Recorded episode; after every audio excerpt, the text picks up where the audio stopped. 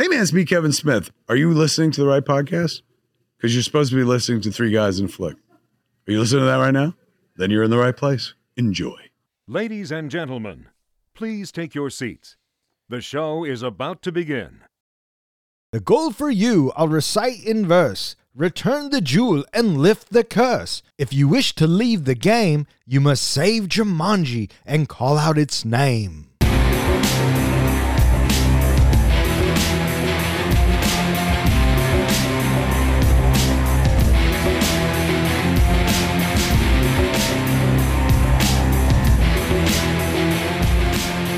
Welcome back. You are listening to Three Guys in a Flick. This is where we review the good, the bad, and the absurd. Tonight's episode Jumanji.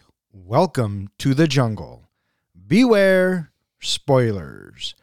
Coming to you from the jungles of Jumanji and inside Alan Parrish's old hut, my name is Don.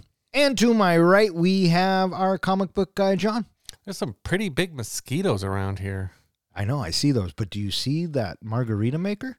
Oh, I'm pretty excited for that sucker. All right.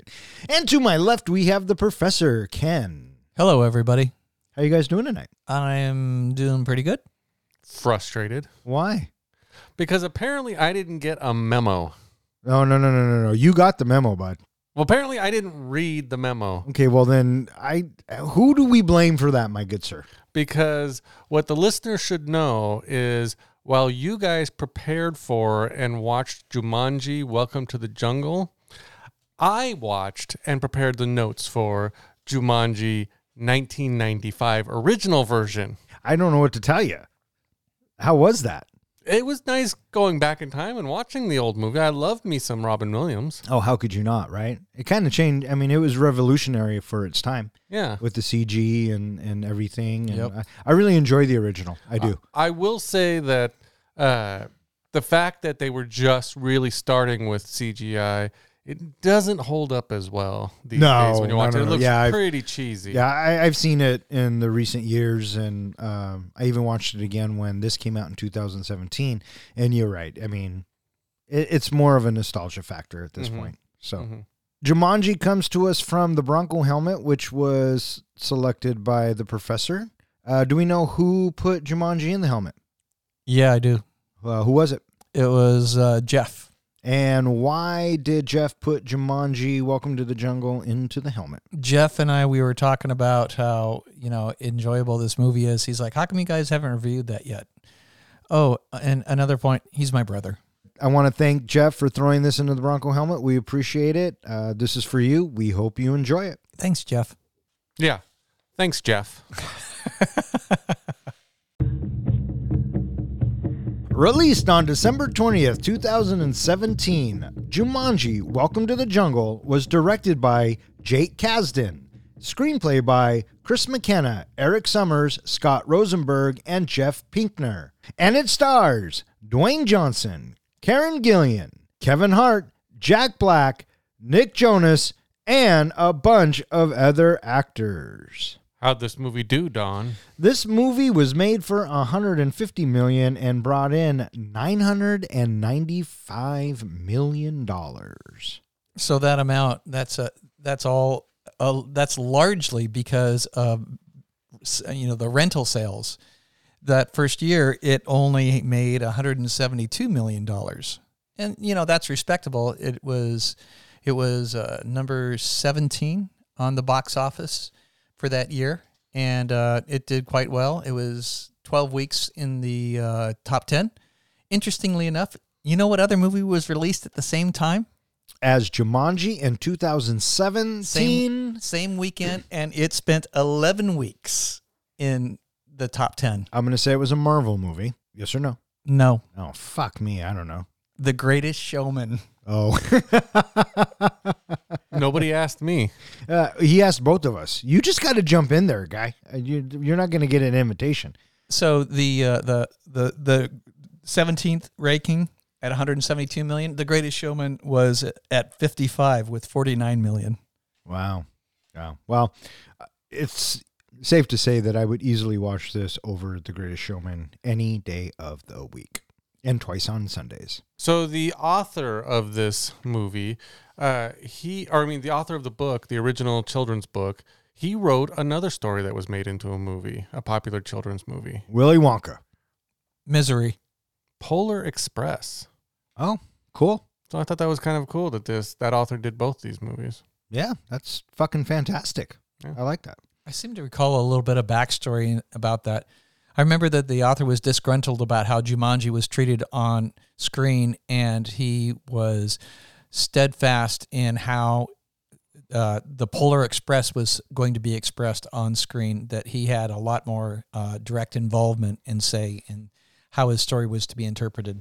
Yeah, yeah, Hollywood, man. Um, did you guys see this in the theater? You know, I don't know. I'm betting I did. I don't remember exactly, but 2017, I definitely would have gone and seen a rock, seen a rock movie in the theater. Oh, really? absolutely. Oh, a hundred percent. Yeah, I, I, I loved about everything he was in. There's only a few exceptions. I still love everything he's in. You can put The Rock in a fucking box and I'll watch it. I didn't care for Walk Tall. I think that was one of the few ones I didn't care about. Yeah, well, that doesn't surprise me. It's not great. It's not great. Um, but yeah, I, I saw this in the theater and I loved it. I am I am probably uh, going to take some shit for this, but I think it's better than the original. I'm I'm with you on that. And it's no disrespect to the original. I mean, obviously we couldn't have what we have without it, maybe, but the the characters are in this are just so much more lovable and it, it's funny. Uh, in the original, Robin Williams is kind of carrying everybody, and in this Yeah. one, everyone holds their own. Yeah, and, and we'll get into that in a sec. But that's you know that's what I was thinking. Well, let's just cover the elephant in the game uh, real quickly. Uh, some people have debated, and I don't think there's any debate really to it, is that this is a sequel to the original and not a remake of the original. Uh, the examples that are given in the movie is that one, uh, in the beginning of the movie, the board game is washed up on a beach, just like in the first movie, they throw the, the board game into the water and it washes up on a French beach. Uh, this time, it's taken like 40 years and now it's washed about back in America on the beach. So that is partly part of the sequel. The second part is when they get into the Jumanji game and get into the jungle and get to that tree house or that little treehouse area, uh, Alan Parrish's name is actually carved into one of the banisters, so it's obvious that he was there. Uh, the third thing, and I thought this was kind of interesting, is did you catch the Martha reference? No. In the original Jumanji movie, uh, when we get to meet Judy and Peter's parents, his mother is named Martha. In this movie, one of the young ladies in the movie is named Martha. So, coincidence that they both are named Martha? yes, Okay. I thought all the way through that it wasn't a sequel, but that's just how I felt. I, I can see why it would be considered a sequel, and I guess technically it, it it could be. I mean, you're right. the The board game is the same, and and typically in sequels we look for characters to carry through, but in this particular series, the board game is what is the through line. I would call the next one with The Rock and Awkwafina the next level. That is definitely a sequel. I would definitely call that a sequel to this one. Uh, a reimagining, no, I, I think it's more in line with the sequel. so Well, the biggest reason why it is actually a sequel is because of the writers the directors.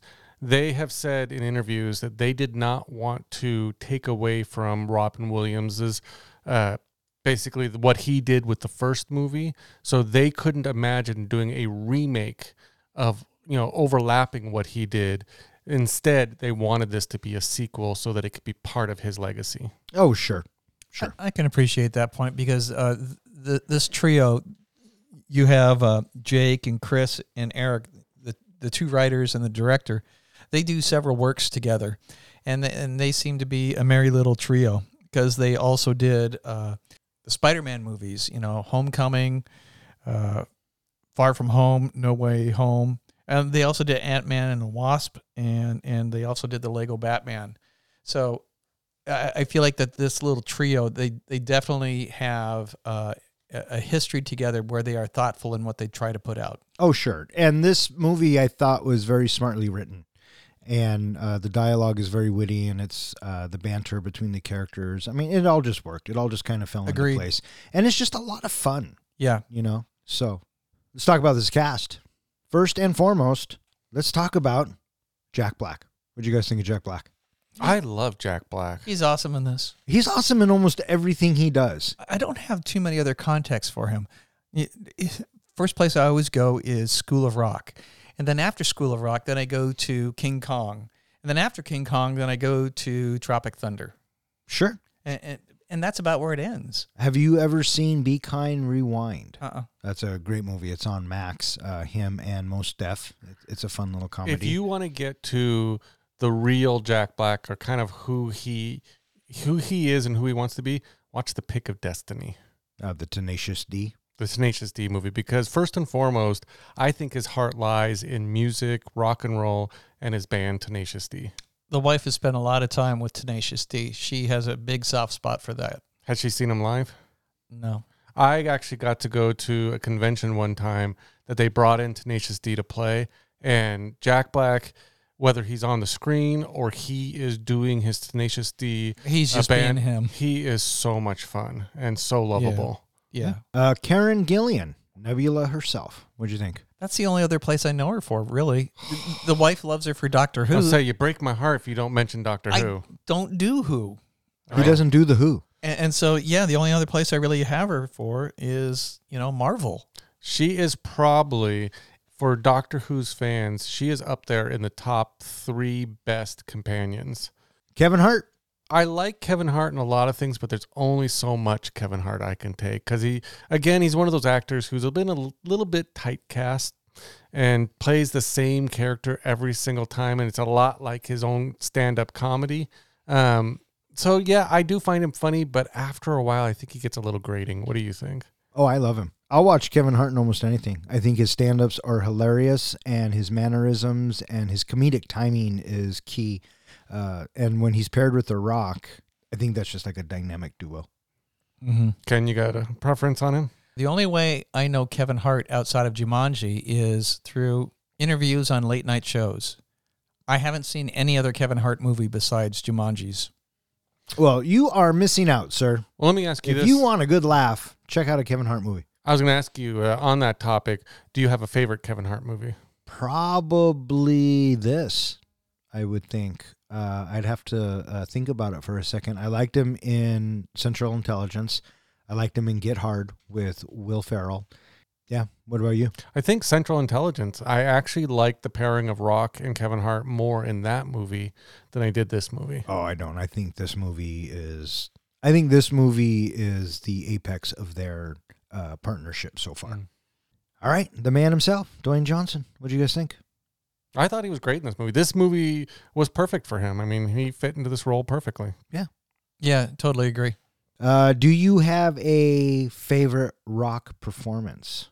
Mm. And I'm not counting uh, WrestleMania 21, where him and Stone Cold wrestled That was a at, pretty good at one. Safeco, or it was Safeco then. I, T-Mobile I now. was there to see it. So was I.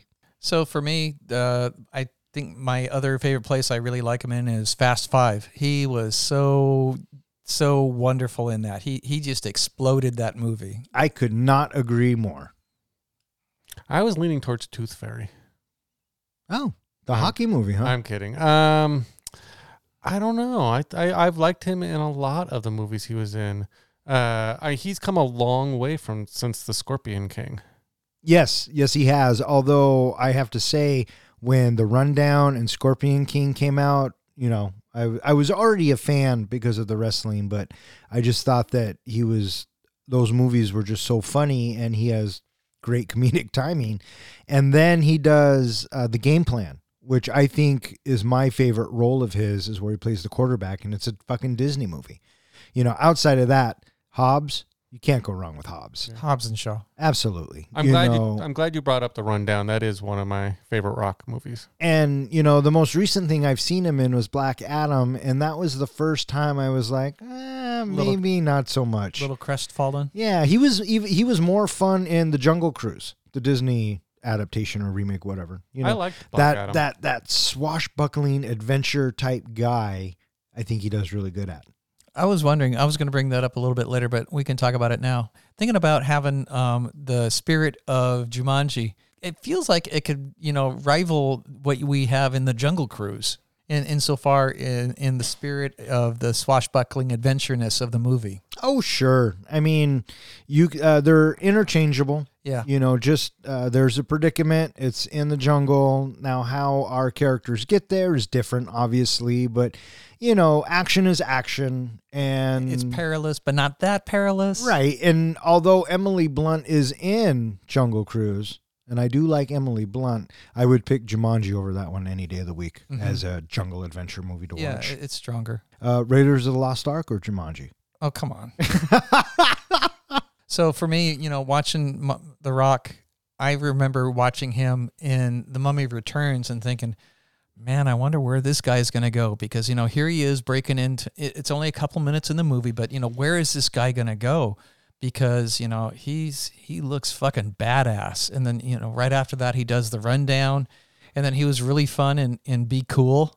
You know, him and his little cowboy yes. dance. Oh, and it's just a small cameo bit. Yes, But he, yes. he is so good. You're absolutely right. Yeah, and, and so I'm looking at him and I'm wondering, man, this guy, he's really going to be taken off. And you know, my soft spot movie, and I've only watched it once, and it was with you, John, with you, Don. Uh, the game plan. I think that he plays that to a T. That is just so perfectly played. Yeah. If listeners, if you haven't watched the game plan, before you start rolling your eyes at me and you know who you are, check it out. It is you'll absolutely fall in love with The Rock and the little gal who played. Uh, I cried just thinking about it. Do you know what was one of Rock's very first acting roles? Ah, no. When he joined the Wrestling Federation, No, outside of wrestling. It was a Star Trek Next Gen episode. Oh no He- way. He, he was. played an yeah, alien in it. that's right. I remember that. An Oh, alien know that. gladiator. oh, I didn't yeah, know that. Yeah, he was he was like a like a rival gladiator, and one of the Star Trek crew was was also a gladiator, and he was kind of sort of helping him out a little bit. Yeah, That's, that's fucking awesome. yeah. It, uh, if, listeners, if you're a big fan of Rock, watch that TV show he has, the Young Rock Show. Uh, it's really good. I like it. Here's a fun fact: Dwayne Johnson's net worth eight hundred million dollars. That's just a little bit. is it trivia time? Why, yes, Don. I believe it is finally time for trivia. In our continuing pursuit to crown the master of movie trivia, I've prepared a series of questions related to the movie that we are reviewing this episode. Please wait until I finish each question before answering, Don. What band is on the tank top that Alex is wearing in the beginning of the movie? Metallica, Correct, sir. What is Bethany obsessed with? Instagram. Do you have a guess? Instagram It's her phone. Man, What is Fridge's football number? seventy four. uh, zero. Nine, 94. 94. Uh, fuck. Only one of their avatars can read the map. Who is it? It's Osborne. Dr. O- O- Shelley, Oberman. the the curvy uh, map reader. What mode of transportation do they take from the transportation shed? Helicopter. Correct. Fuck. On their way out of the bazaar, Seaplane leads the others through a series of tunnels. They must all stay off of what color brick so that they're not killed by the blades? White. Very good. Did it give you a Last Crusade feel? Yeah. A A little bit. What is the name of the high school that the characters attend? Brantford High School. Correct. What is the na- name, first and last, of the character played by Rhys Darby who guides the players in the game? I just know him as Nigel. Nigel Hawthorne. It's Nigel Billingsley. Wow. Who's Nigel Hawthorne? That sounds very familiar to me. I don't know. Oh, okay. And for the final question, what year does Alex return to after they win the game? 1996. Five. 1996.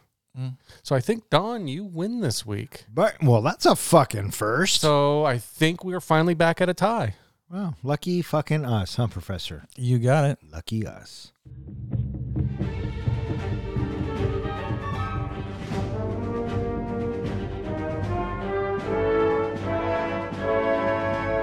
In 1996, Brantford, New Hampshire teenager Alex Vreeke receives Jumanji, which was previously disposed of by Alan Parrish and Sarah Whittle in 1969 from his father, who found it on the coast. Alex finds it's transformed into a video game cartridge later that night. Opting to play, he is suddenly sucked into the game, thus disappearing from the real world as time continues to pass. 21 years later, four Brantford High School students, awkward Spencer Gilpin, athletic Anthony Fridge Johnson, ditzy Bethany Walker, and cynical Martha Kaply, are given detention for various reasons. Fridge discovers Alex's discarded video game. Upon starting it, the group is sucked into Jumanji, landing in a jungle as their chosen avatars. Spencer as muscular archaeologist Dr. Xander Smolder Bravestone, Fridge as zoologist Franklin Mouse Finbar, Bethany as male cartographer and paleontologist Professor Sheldon Shelley Oberon, and Martha as sultry martial arts expert Ruby Roundhouse.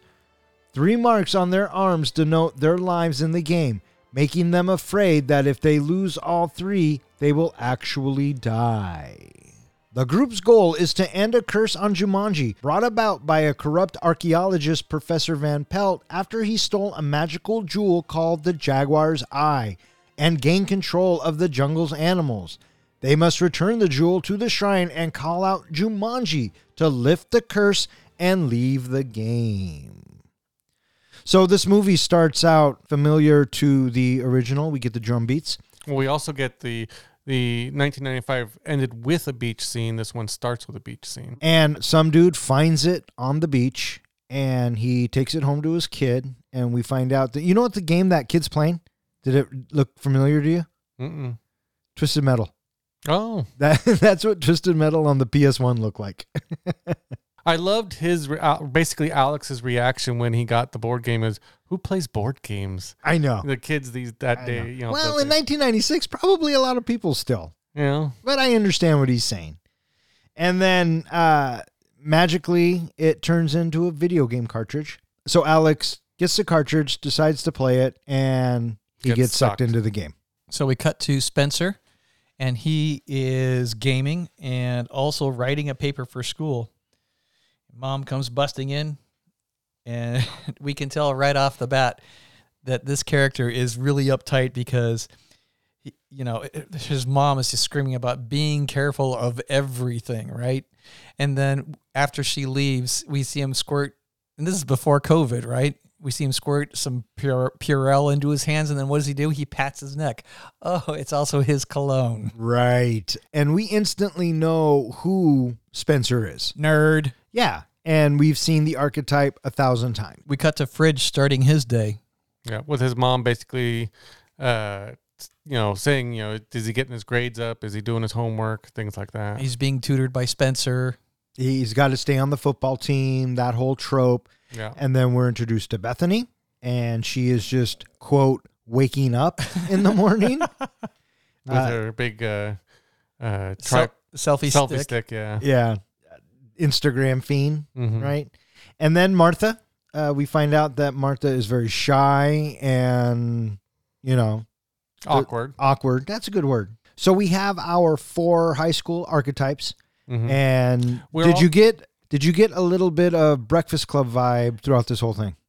It wasn't until later when they started connecting with each other that it started to move in that direction. it, for me, I, it's when they're going around and getting detention.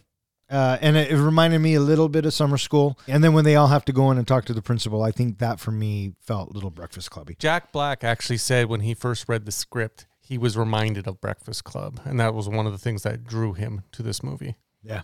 So we also get to see a scene uh, where Spencer and Fridge they're meeting in front of the Freak House, and I was noticing how CGI'd the Freak House looked because it was just like this flat, flat, dark gray slash black, a hundred percent just flat color of nothing. There, there was no lighter colors to it at all. Yeah. Yeah. And the other thing that sort of bugged me was all the foliage on the trees. It's clearly the fall, and why are all these Christmas decorations out with all these trees with all these leaves on them? Because the dad never took the Christmas lights down. No, it wasn't his place. It was the neighbors' houses around it. It bugged me. Oh, the neighbors' houses around it had Christmas lights on. They they had Oh. Christmas decorations, Christmas lights, but the, all these leaves are in the trees. hey, does that make it a Christmas movie?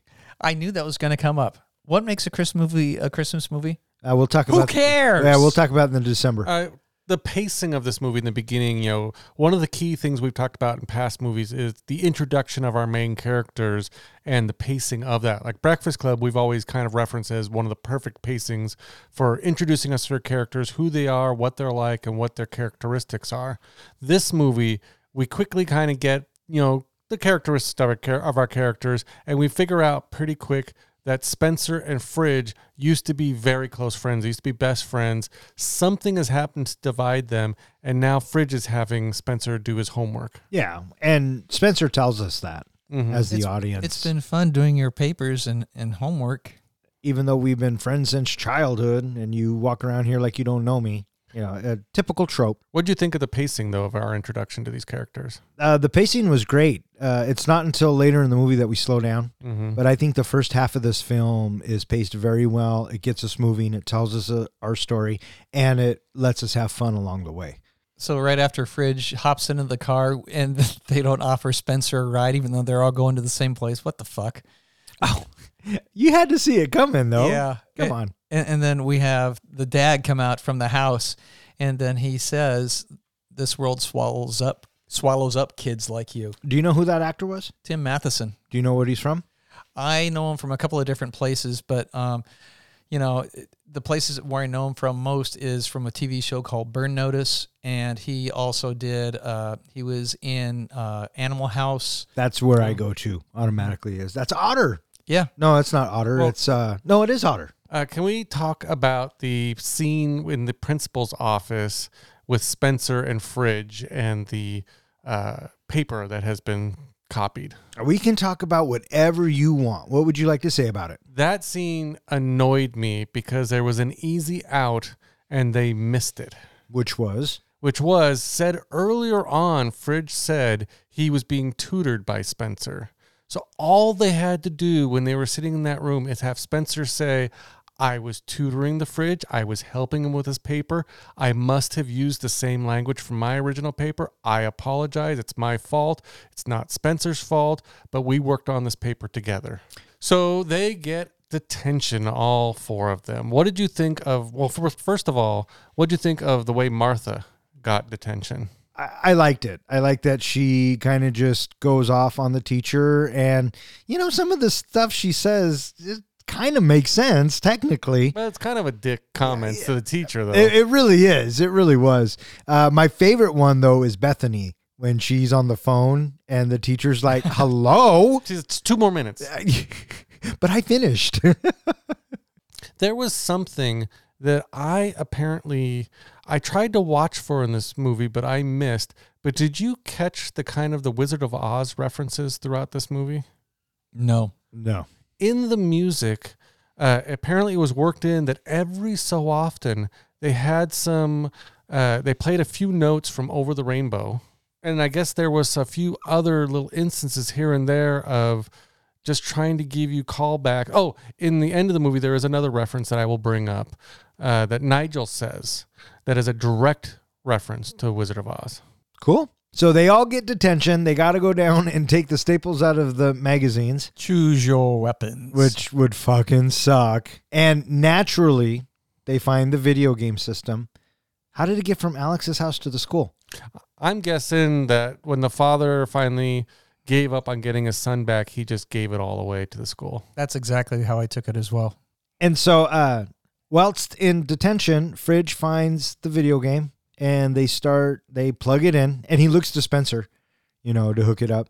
And uh, the TV cart thingamadoodle, remember those in high school? I remember being so happy when those things got wheeled into the classroom, I know, because you knew no, no class. and we were going to get to watch Cujo. they hook it up and they turn it on and then they find out that one of the characters you can't select which at the time when i saw it i didn't put two and two together but that'll come around later Mhm. and they go through and fridge picks He thinks it's moose, but it's mouse. right and spencer picks dr bravestone and Bethany picks uh, Shelly Obram because it's the curvy genius, Mhm. and so she thinks it's a girl in Shelly. And Martha gets Ruby, Ruby Roundhouse. Uh, real quick, out of the four characters in the video game, which one was your favorite? I got to go with Smolder. So good. I think I would too. I I would too, but Ruby Roundhouse is a close fucking second. Okay. And so they all get sucked into Jumanji, and now we can kind of start our movie. What did you guys think of when they all fall into Jumanji and then they're just starting to figure out what the fuck is going on? Did you catch that Smolder, uh, the Rock's character, is the only one who always lands on his feet? I thought that was kind of interesting. It was funny that the rest of them all just flop down or land however. Ruby lands on her feet a couple of times. I thought it was a great kind of quick introduction to our new characters. I mean, we knew right away that, oh, two and two, put two together, they're now, they're avatars. Yeah. Yeah. I like how uh, the Rock's character is still Spencer and he's trying to figure out. And I like how Fridge is having a fit because he's small He lost two feet. and, you know, he's got the backpack and he's uh, Bravestone's valet. And I love how Ruby Roundhouse, when uh, she she looks at her avatar and is like, "Who dresses like this in the jungle?" Yeah. Yeah, which was a direct reference to Tomb Raider and making fun. I guess there was a big thing about you know sexy characters in video games wearing non-practical clothes, and that's what they called out in this movie. yeah, yeah. I, I do dig Bethany though. You know, I'm an overweight middle aged man. I have a tattoo. Wait a second. Where's my phone? but then it's followed up oh so brilliantly with a I don't have two feet of my body. I the the way they just kept going on and on when they first uh, arrive in Jumanji, I think it's just comedic gold. I love when they figure out how to bring up their stats, their strengths, and their weaknesses. Um, you know, tapping their chest or whatever, and how you know The Rock brings up his, and he's got no weaknesses, all strengths. Yep. And then they bring up like Kevin Hart's, and he's got all weaknesses and barely any. Like strength is one of his weaknesses. How is strength a weakness? And- I love that. And I love too that cake was on his list because you know that that's gonna pay off later. How is cake gonna come into play at some point in this? I like when uh, they're figuring it out, and Fridge goes up to Ruby and he's all, "You just press your chest here. Here, let me do it for you." She's like, "Get out of here!" oh, it's so good. The chemistry between these four, mm-hmm. I fucking love it. I absolutely fucking love It, it. re- it works well. Absolutely. And then here comes a hippo, and Bethany's gone just like that. What? Yeah. What did you think of that immediate? Like one character's all of a sudden dead. Uh, I I immediately thought of Deep Blue Sea when the shark eats Samuel L. Jackson. Very similar, but they have to establish the rules, Mhm. right? And in most video games, you get three lives, so it makes sense. And the, when the tattoos, you know, that's your life. And I thought they did a really good job of incorporating video game rules to this world, since it was a video game. For me, uh, you know, I've talked about our oh fuck moments, and I think the first time I saw that and the hippo grabbed so quickly, you know, we had kind of the inkling that they might get multiple lives, but it was just so quick and so surprising that that was one of my oh fuck moments in this movie, and kind of for me set the pace of expectations later on in the movie that we are going to see some violent deaths. Yeah, yeah. And that sound they make when they respawn, I always like that. And then mm-hmm. they just drop out of the sky. And then we have the hippo closing in, and then they're suddenly rescued by Nigel Billingsley. Welcome to Jumanji. And this is the narrator, and this is giving us a backstory. I like when they get into the truck and they start going and they're asking Nigel questions, but he's an NPC, He's just repeating things. right? And he's very limited on his responses. And uh, The Rock has a letter, and he starts to, uh, Nigel starts to narrate it, and we go, we Yep. cut to it, cut scene, and you hear Fridge going, "What the hell? Where are we? What is this?" And Spencer, uh, I think it's a cut scene, and they again they just do a really good job of explaining It it. tells you the backstory. yeah, and this is also where we get introduced to our antagonist, uh, Bobby Bobby Cannavale. Dr. Russell Van Pelt. What'd you guys think of the villain here? He was good. Yeah, Yeah, I, I did like him, but I almost feel like we didn't get enough of him. I can see that for sure. The only thing I liked about him was there was only a few scenes where he was really intimidating. But other than that, I thought he was just a paint by numbers villain thrown in there to be some sort of an obstacle for our heroes.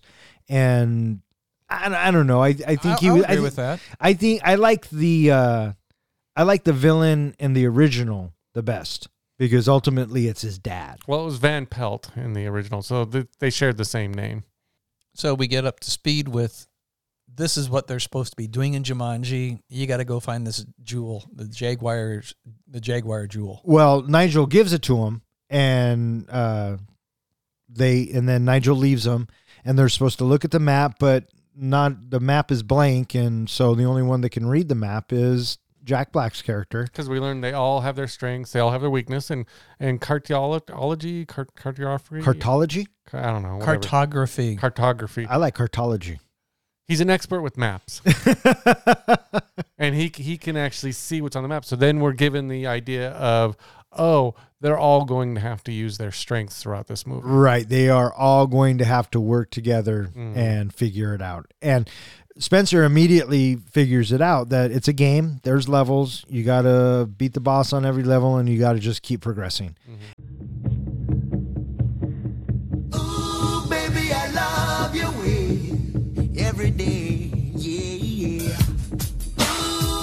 Coping with their avatars, their character weaknesses, Van Pelt's men, and their own group dynamics as they begin their journey, they encounter Alex playing the fifth avatar, pilot Jefferson Seaplane McDonough, who takes them to a treehouse that Alan Parrish built during his tenure in Jumanji.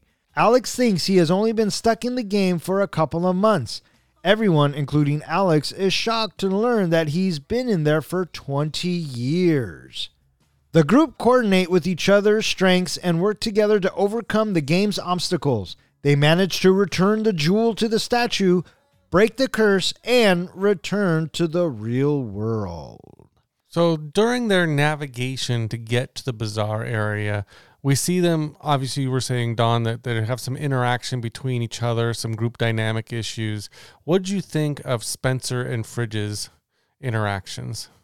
I thought it was okay. I'm assuming you're talking about when they're walking up the cliff and things like that, and- like and and, Fridge is pissed, right? I mean, because he he doesn't want to be here. He he's blaming Spencer for all of this, but in reality, it's Fridge's own fault. hmm Had he just done his own homework, none of this would have been a fucking problem. But he doesn't see it like that.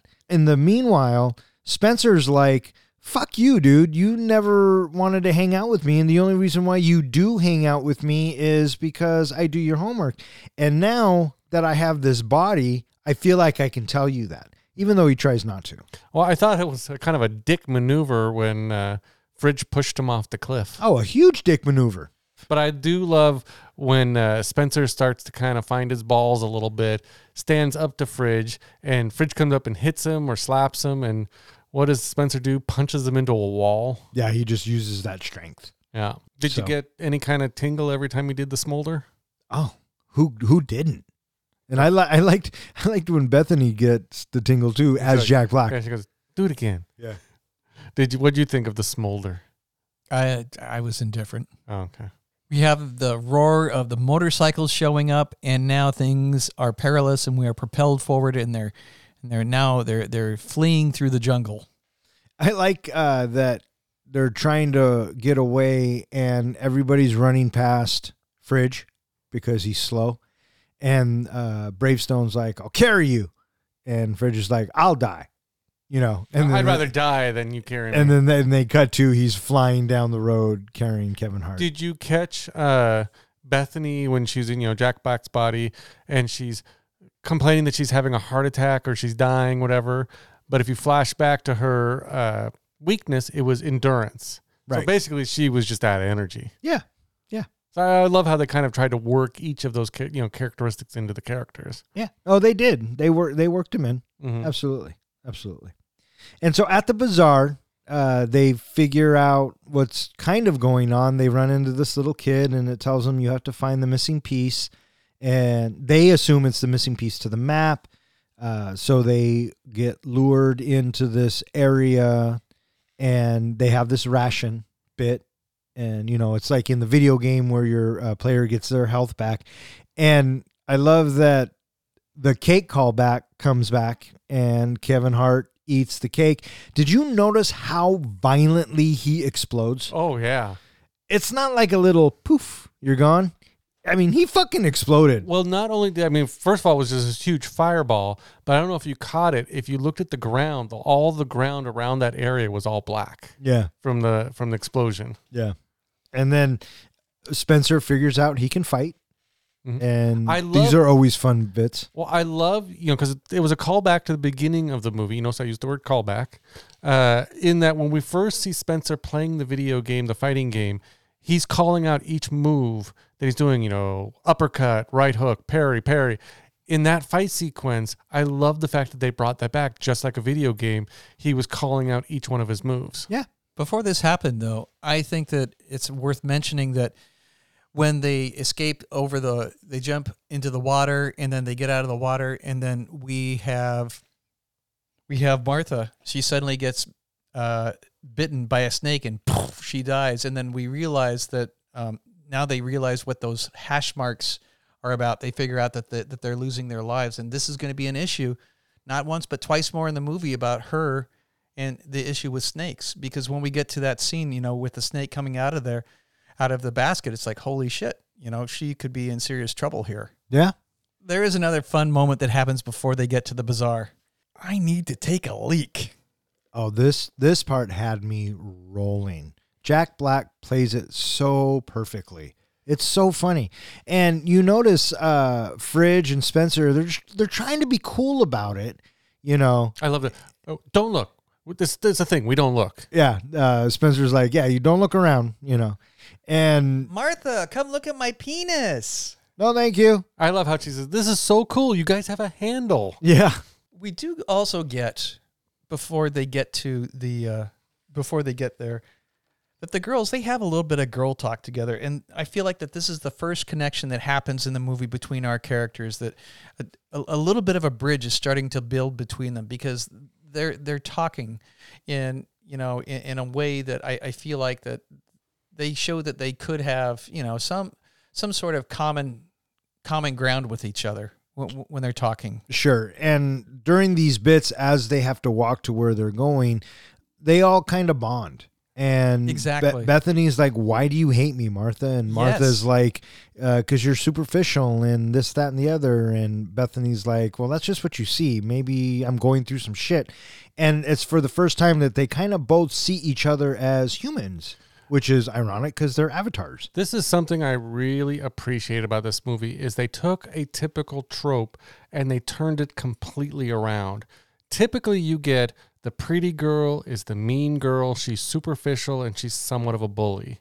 In this one, Bethany brings up the fact of, yes, I'm good looking, yes, I'm superficial, but maybe you don't like me because you're afraid I won't like you back. and You're so that's why you behave like that, that. that's why you behave. Like. So it wasn't that Bethany was mean to her ever. It's that uh, Martha never gave her a chance. and that's that's Martha's guard. That's her shield. Yeah. That that she is willing to hate everybody else, so that way she doesn't have to be disappointed. So they make it to the bazaar and they find out that there's a snake in the thing. And Fridge realizes that he's a zoologist. And throughout this bits, every time there's an animal or something, he'll spew out a fact. Why and do I know all this? Exactly. And uh, they open the basket and it's a black mamba. And, you know, Fridge is like, that's a black mamba. And they come to the conclusion, I don't know how, but they come to the conclusion that it's a staring contest. well, it was the clue that said, uh, "Don't blink." Uh, I I get that, but a staring contest with the snake and God bless Jack Black. They say, "Is anybody good at a staring contest?" And Fridge starts blinking his eyes rapidly. I saw that. Like, yeah. no, no, I don't want to do it. And you know, Bethany feels bad, guys. I'm great at it. so it turns out it's not a staring contest, but in fact, they have to defang the black mamba. And luckily, uh, Bravestone has fast reflexes because he's able to catch it, open its mouth, and Fridge gets to defang the black mamba, and he's super proud of himself. He's like, I defanged a black mamba. I noticed that's about Fridge is each time he does something that like would be out of his norm, defanging, you know, basically doing something on his own for himself, defanging the black mamba, coming up with all that trivia, things like that. He got pretty proud of himself. So I think that was kind of his life lesson throughout this movie is do it on your own and take pride in what you do. yeah, sure. And so they get this. Clue. I was that an original piece from the game? I don't know. Kind of reminded me of it. There was also a couple of statues in the ground when they Yeah. first get there. I think those look like the pieces from the original. They were all game. designed to look like the original pieces from the game. nice, I Uh, knew it. Van- but they are attacked. And Van Pelt catches up with them. and action ensues. But just as they're cornered, they get some help. Smoke bomb. And it is the wonderful Nick Jonas himself. So this is the fifth character. We escape through those tunnels in a series of traps. Very Indiana Jones, like you called out earlier. Yep.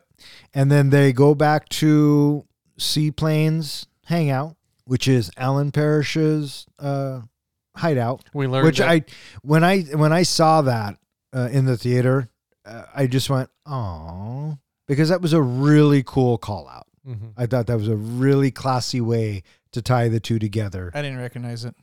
Well, Well, well, because you probably forgot that Yeah. uh, Robin's Williams name Because was Alan been- Parrish. because it was 15 years since I'd seen it. yeah. Well, It- that, yeah, that's what I'm saying. And if you think about it a little bit deeper, uh, Alan Parrish escaped Jumanji in 1995. Uh, Alex was sucked in there in 1996. So it was only a one year apart that they were they missed each other. Yeah, I love too that his strength is making margaritas, I thought that was pretty funny, and how Fridge keeps drinking more and more margaritas. and Spencer and Martha just spit theirs out. Right. But this is also where Spencer and Martha kind of tell each other that they're vibing on each other. Yeah. Right. Mm-hmm. And then that kiss is so funny. it was so funny. So bad. Yeah. Another important point that that is revealed is they finally come to realize that they all need each other to succeed if they're going to have any shot of getting out of the game. They figure out that Seaplane is the missing piece. Yeah, because he he reveals he is incapable of finishing the game without them. He has needed them all this time. Right. And the next level up is the transportation shed, in which this is where Seaplane always stuck, but now he has the help of the other four. And this is also where we get some very crucial information. We find out that Seaplane has been stuck in Jumanji for 20 years and not just a couple of months. I I thought this was kind of it. It gave me a new take on the original movie in that the fact Seaplane like time passes differently in the world of Jumanji.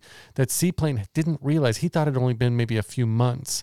So that makes me wonder if Alan knew it had, time had traveled so long that he had been in there for twenty years. Um, yeah, I'd have to go back and watch it. Yeah, Well, he he wouldn't necessarily know that because if he comes out of the game the way everybody else comes out of the game, you are put back where you were left, yeah. or, right? You you know where the game took you. He wouldn't necessarily know if it had been two weeks, ten months, two uh-huh. years. That's a good point. So the gang comes up with a plan that we need a distraction. and Bethany needs to teach Martha how to flirt. And I, I dug that whole thing. Oh, this thing made me laugh. And the, the fact that Jack Black He sells pulled it, it. off. I mean, he, sells, it. Oh yeah, and even Karen Gillan when she's trying to do, you know, The hair flip, the lips. or the clicking of the tongue, whatever that was. The tongue to the roof of the mouth Oh my, like this, like this is so funny. and the walk. And and the way uh Karen would flip her hair and the eyes is just so awkward, but it's so funny. hmm And so she walks down there to do the distraction, and this is one of her skills coming into play. Well, one thing I wanted to bring up was in an interview, uh, Dwayne Johnson was asked if he could play any other role in this movie, what would he have wanted to play? And immediately he said Jack Black's character. He would have loved to try to do what Jack Black did in this movie, and I think that that would have been an interesting take. I almost kind of wish they would have done that in the sequel. And then so the dance fighting. What do you think of the song they chose? Ooh, baby, I love your way every day. Yeah, yeah.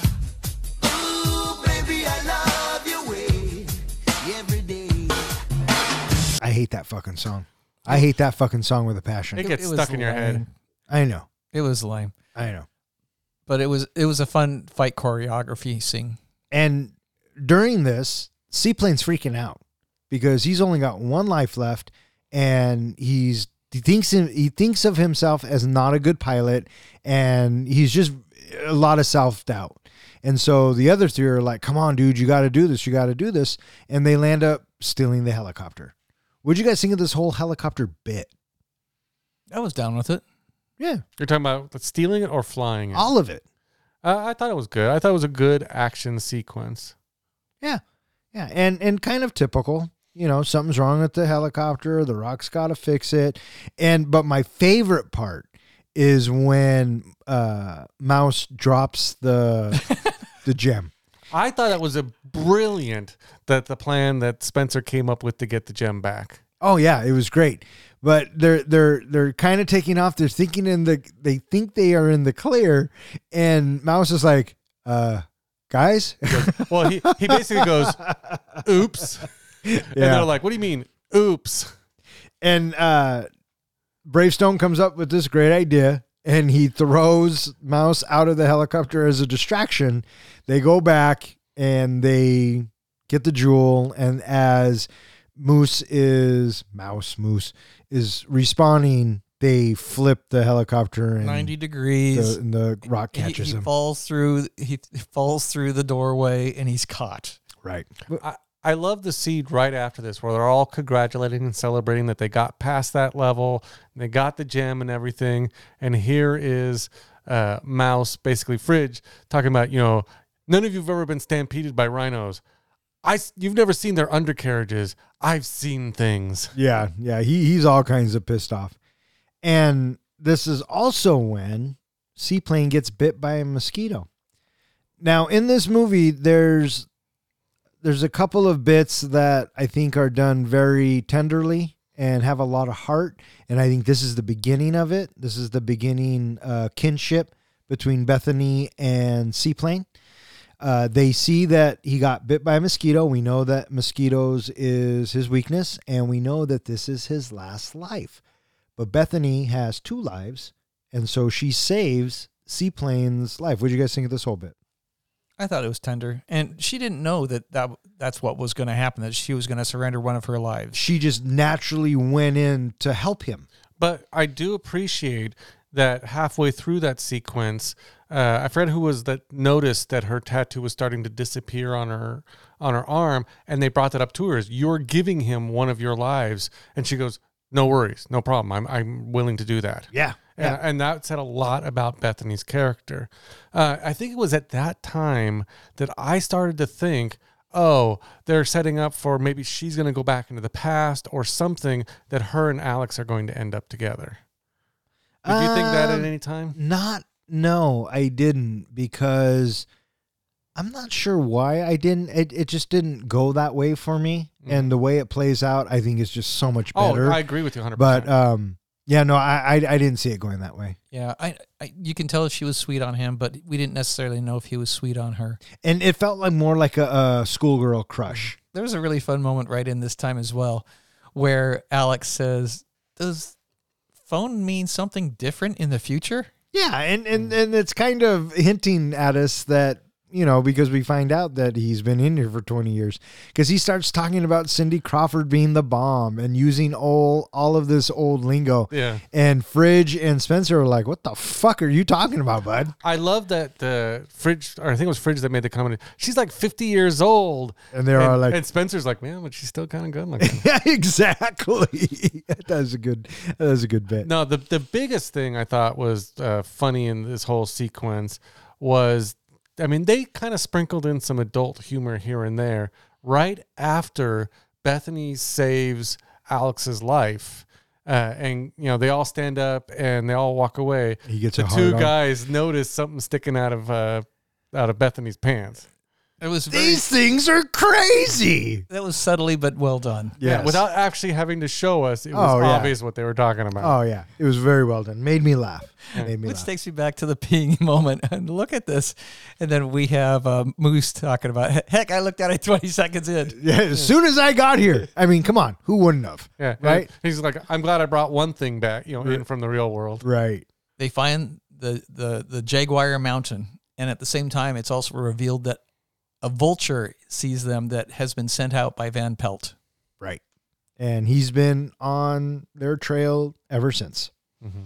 And now we finally reach the final path, and it's nighttime. And then we have all those torches light up, and they are faced with a challenge.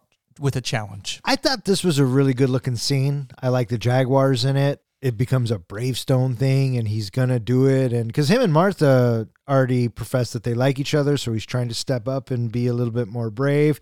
And like you were saying earlier, comic book guy, this is a prime example of how Bravestone or Spencer is not fearless because he goes up into the trees and he's really good at climbing. That's one of his strengths. That's right. And he's trying to go, you know, from tree to tree to tree, but a squirrel fucking scares him. He falls down and he gets eaten by a jaguar. But here's a part that I had to think about this last time I watched this movie is usually when people are killed, they respawn right away and they fall down from the sky, or at least it takes a few seconds.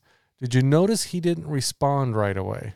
Which means he didn't die right away, which if you think about it, that means that that jaguar was gnawing on him for a while before he actually died. Yeah, I, I didn't pay attention.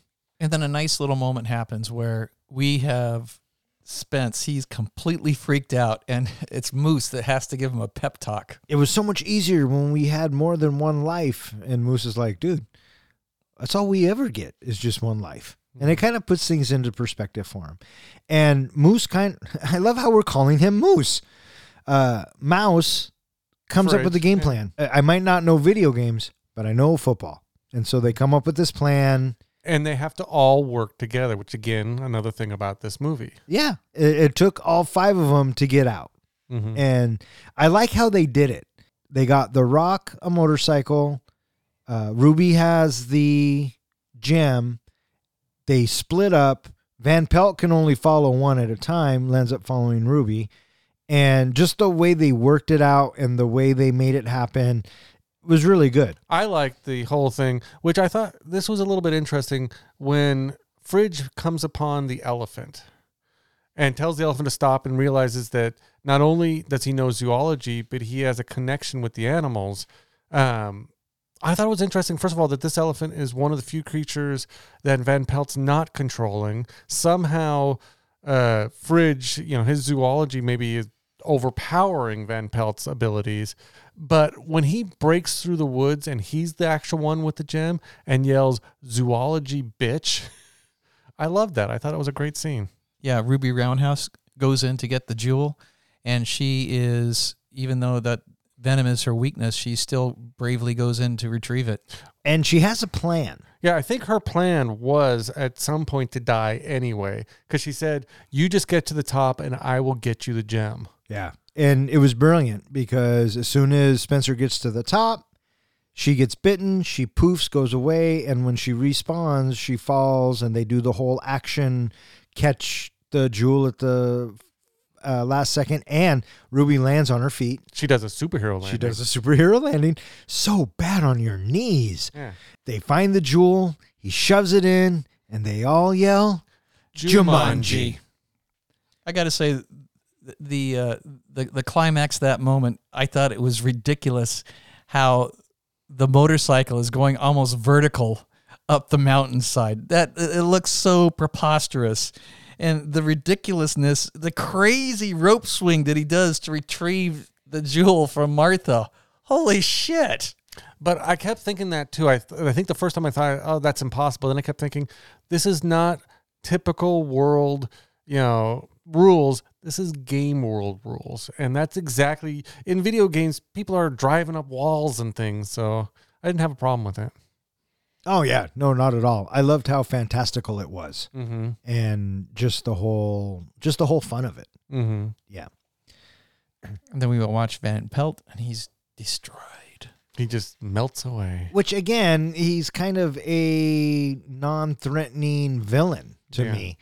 Uh, just kind of a like a fly getting in the way, being annoying. So, of the three uh, little creatures that he had with him, the tarantula going underneath his sleeve, the centipede going into his ear, or the uh, scorpion coming out of his mouth, which one made you cringe? The scorpion. I think it was the scorpion. Uh, for me, it was the centipede. That's a close second. Hmm. That is a close second. Absolutely. I thought it was interesting the way they built him up with these powers and everything.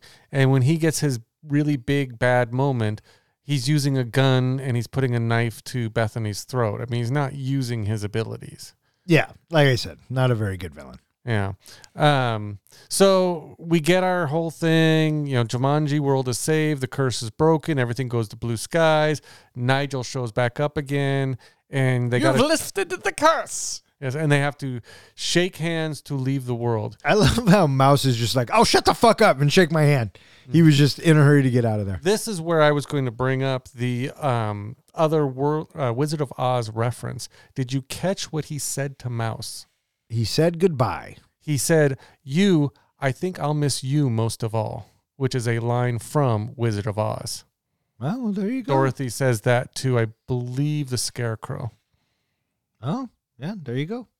Uh, but here's the question I have for you guys. Uh, first of all, would you have gone back to the real world, or would you have wanted to stay and play? Um, I think at that point, with only one life left, I would have gone back. Fuck yeah, I'd go back.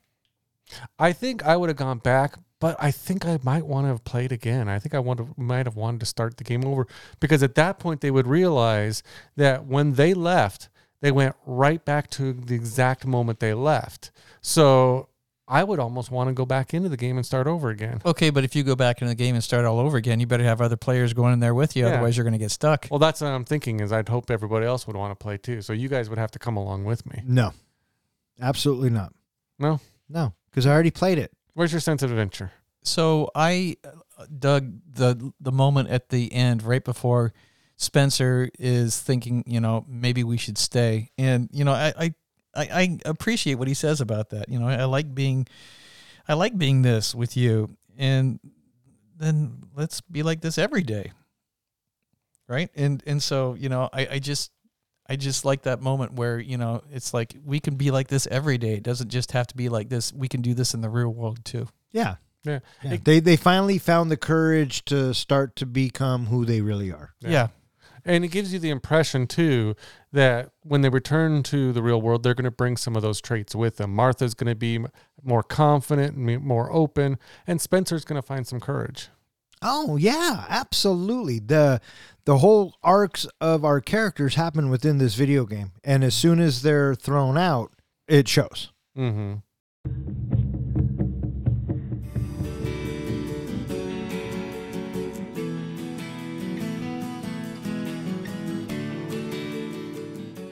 Back in the present, the group finds the Vreeke home restored and lively from its previous haunted state. They meet Alex, now an adult, who explains that he miraculously returned to his own time in 1996, allowing him to live his life. He remained in Brantford and now leads a married life. His daughter is named after Bethany to honor her after she saved him by sacrificing one of her own lives in the game. The four students form an unlikely friendship after their experiences in the game, having bonded and become better people. Together, they destroy the game to prevent it from endangering anyone else. Roll credits. So they get out of Jumanji. And, First thing they notice is Alex isn't with them. Right. Yeah. And that they're back in school. Whatever. Well, first they they go walking and they find the house completely restored Right. before they get to school. Well, where did they pop out of? Well, he's talking about they're they're back in the AV room or whatever it was. Right. Right. And then they notice that Alex isn't with them. Yeah, and so then they go walking, which I assumed was the next day, Saturday after their detention, because remember they had to go to detention again the next day. I assume they left as soon as they got out. That's mm. what I thought too. That they went to go check on Alex Oh, you because think so? they yeah because they know who he is right And because that was where he disappeared.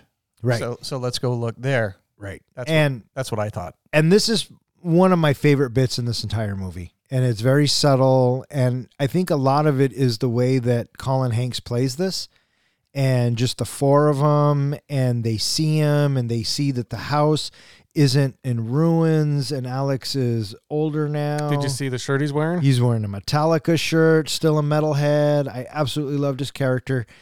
And the bit that gets me is when he tells Bethany that this is my little girl, or he tells Bethany that we named our daughter after the girl who saved my life. And then just the pure happiness and just relief that are on all of their faces. And, you know, Spencer's like, Well, what happened? What happened? And uh, Alex is like, "Uh, No, I popped out exactly when I left, and everything is good. Everything worked out.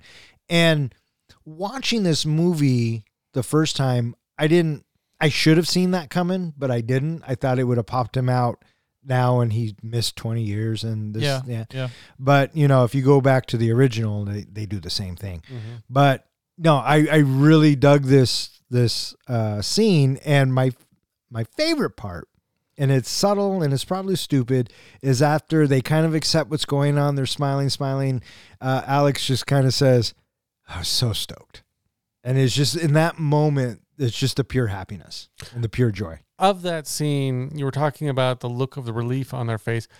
When they go to Bethany's face, just the sense of pride and um, I don't know, just the fact that she felt so honored to have the child named after her. I thought that was a really she did a great job of, of expressing that on her face. yes i i agree wholeheartedly You guys cried.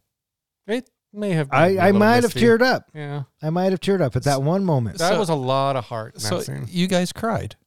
I, I fuck i'll admit it yes So did I. Down both down both eyes. yeah it's Down so both cheeks. so good Mm. so stoked and so now we're back at school and it's the next day now i'm assuming it's the next day because it's the next morning and Mm. you know uh bethany's talking to her friend about wanting to backpack and being adventurous I loved and that whole thing of now she's obviously she's dropped that whole superficial thing and she wants to be you know she loved the jungle she wants to go out and be in the woods yeah. and her the look on her friend's face Horrified.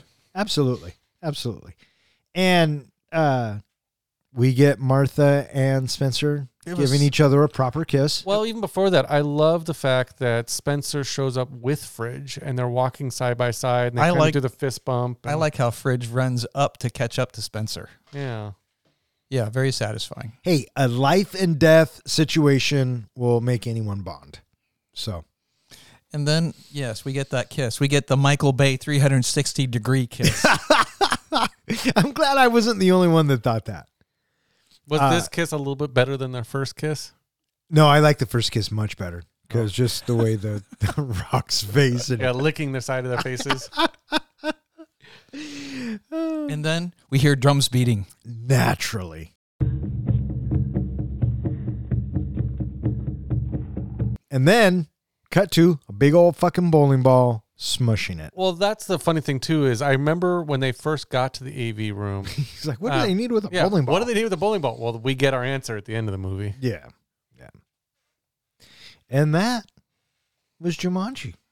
So I got to say, you know, watching this movie, watching them, you know, walking all over Jumanji, that was quite the crazy journey that they had. It was. It reminded me of Journey to the Center of the Earth too, with The Rock. Oh yeah, yeah. You mean Middle Earth? Oh fuck. Walked right into that one, didn't we, bud? And now it's time for John's Precious moment. Last week, I took a break from, from comparing the movie that we were reviewing to the greatest movie series ever made, Lord of the Rings. This week, the vacation continues as I compare Jumanji, Welcome to the Jungle, to another movie that shares similar themes. This time, it's Wizard of Oz. Or as I like to call it, John's If I Only Had More Moments. and my head I'd be scratching while my thoughts were busy hatching if I only had a brain. In both movies, characters are brought into a different world where they must complete an adventure to return home. In Wizard of Oz, it's Dorothy who is initially pulled in, but if you paid attention, you'd recall from that movie that her companions are played by people from her real world. Also in Jumanji, like Wizard of Oz, both movies focus on unlikely friendships that build throughout the movie. In Wizard of Oz, it's Dorothy, the Scarecrow, the Tin Man, and the Lion. In Jumanji, it's awkward Spencer, athletic Fridge, ditzy Bethany, and cynical Martha. So, to break it all down, Dorothy would be Spencer. In the world of Jumanji, he's the leader and the one who pulls the group together, much like Dorothy does in Oz. The Scarecrow in Wizard of Oz is the one that's in search for a brain. He lacks intelligence, but really, he has his own unique way of thinking that proves to be an asset to the group, much in a similar way as does Bethany in Jumanji. She's basically smart, but hides it for superficial reasons. As the adventure persists, she grows to embrace her non superficial sides of herself. She shows that she's more than just good looks. The Tin Man in Wizard of Oz is hoping for a heart.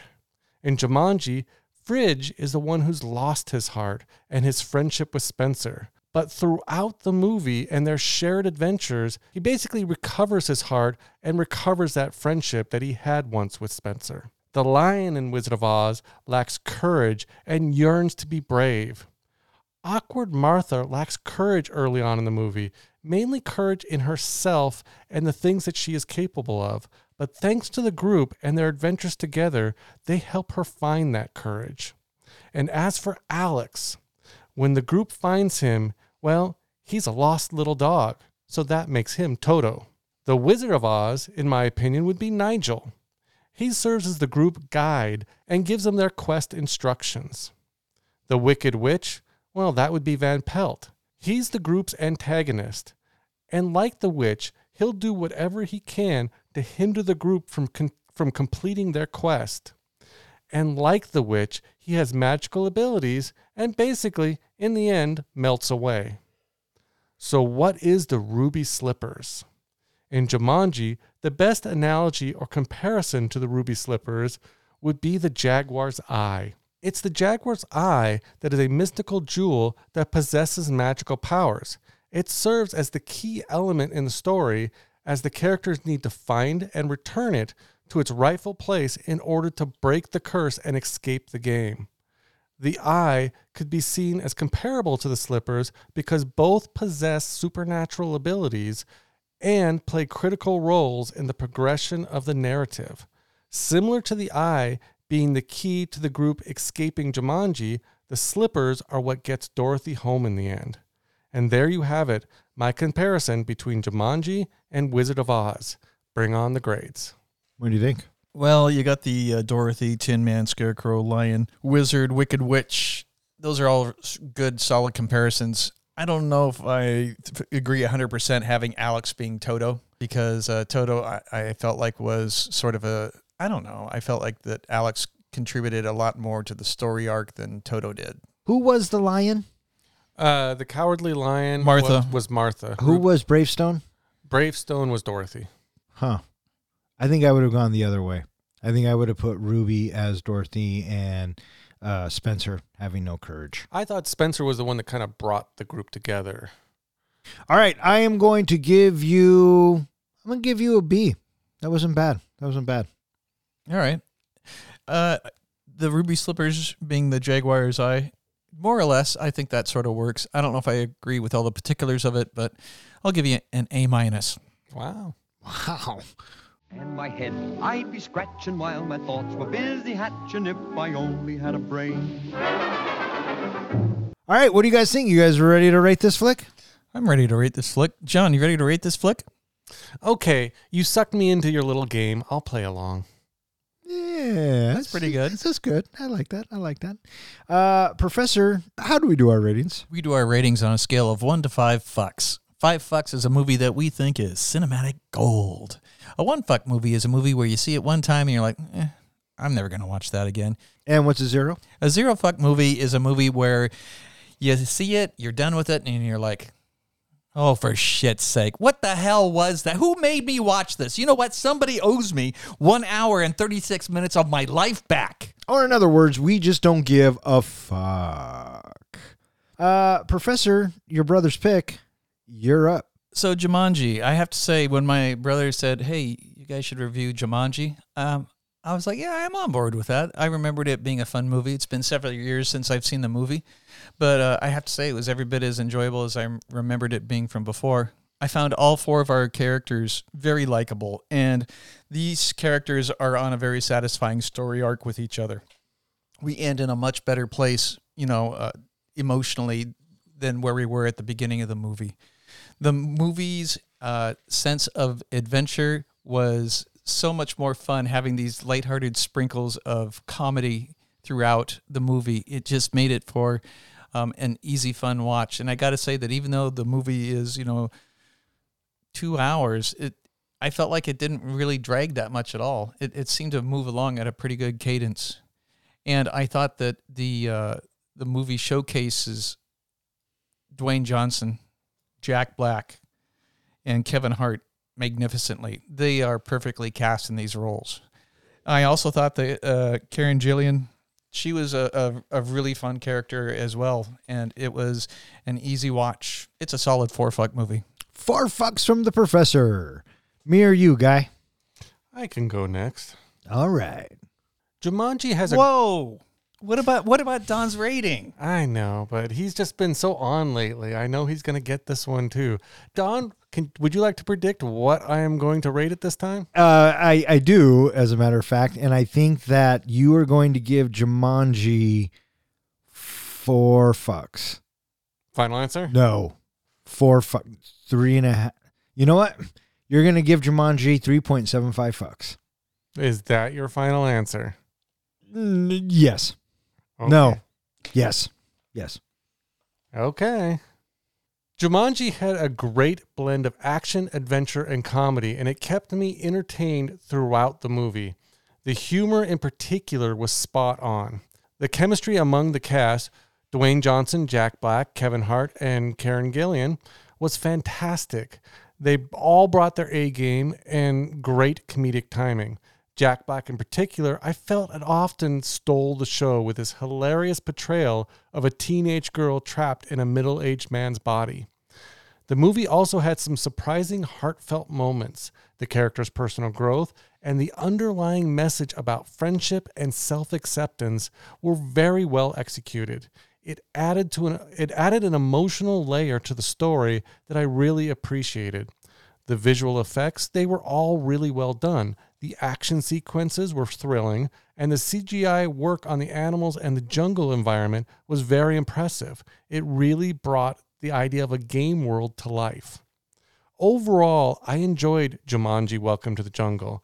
It was a fun filled adventure that paid homage to the original while, ki- while carving its own path. I definitely recommend it to others.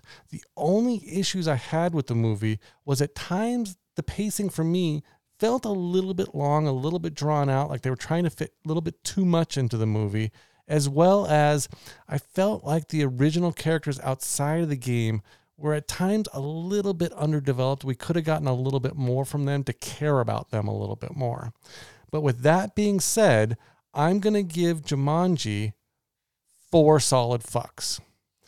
It had minor flaws, but the entertainment value was and the stellar performances made up for it. Well, I was fucking close. You should have stuck with your first choice. Oh, I should have. I should have.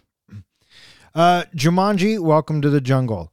I thought that this was a really fun ride. I thought that The Rock, Kevin Hart, Jack Black, and Karen Gillan did a fantastic job. I really enjoyed this flick, and I appreciate the the callbacks that they sent to the '95 version, and just how they all tied it together. The script was smart. The soundtrack was good. The special effects were fun. The cast was great. I am giving Jumanji Welcome to the Jungle 4.25 fucks. With four solid fucks from the professor and the comic book guy, and 4.25 fucks from yours truly, that gives Jumanji Welcome to the Jungle an average of 4.1 fuck, which puts it in the 10th spot, tied with Big Fish, Spider Man No Way Home, and The Fifth Element. It is slightly better than Dodgeball, Zombieland, and Edge of Tomorrow, and slightly worse than Thor, Love and Thunder, The Breakfast Club, Top Gun Maverick, and The Big Lebowski. Did you know that there was a originally a different planned ending for this movie? No. Besides the idea of them kind of destroying it, the movie was supposed to end with uh, the the game again evolving into a phone app and then showing up on everybody's phone. But I like that they left it with the game being destroyed, which led into the next movie. Right. Yeah. Because obviously we saw a sequel coming. And apparently, from the news that I'm reading, they're working on a third one. Oh, that doesn't surprise me at all. As long as they bring everybody back, it's fine. Mm-hmm. All right, that is going to wrap it up for this episode of Three Guys in a Flick. If you would like to know which movie we are going to be reviewing next, please check out the website. Speaking of which, hey John, where can they find us? They can find us at www.threeguysinaflick.com, which is our website. You can go there. You can submit a movie that you would like us to review next. You can also find all of our podcasts and all of our show notes. You can also find us at any place that has social media or host podcasts. All right, I just want to thank Zach, Ronnie, and Jill for listening. Keep on listening. Thanks, Zach. Thanks, Ronnie. Thanks, Jill. And I want to say thanks to Jeff for throwing Jumanji into the helmet. I hope we did it justice for you. And I also want to thank anyone else who has suggested and who listens. If you keep listening, we'll keep recording. For Three Guys in a Flick, I'm Don. I'm John. And I'm Ken. Thanks for listening.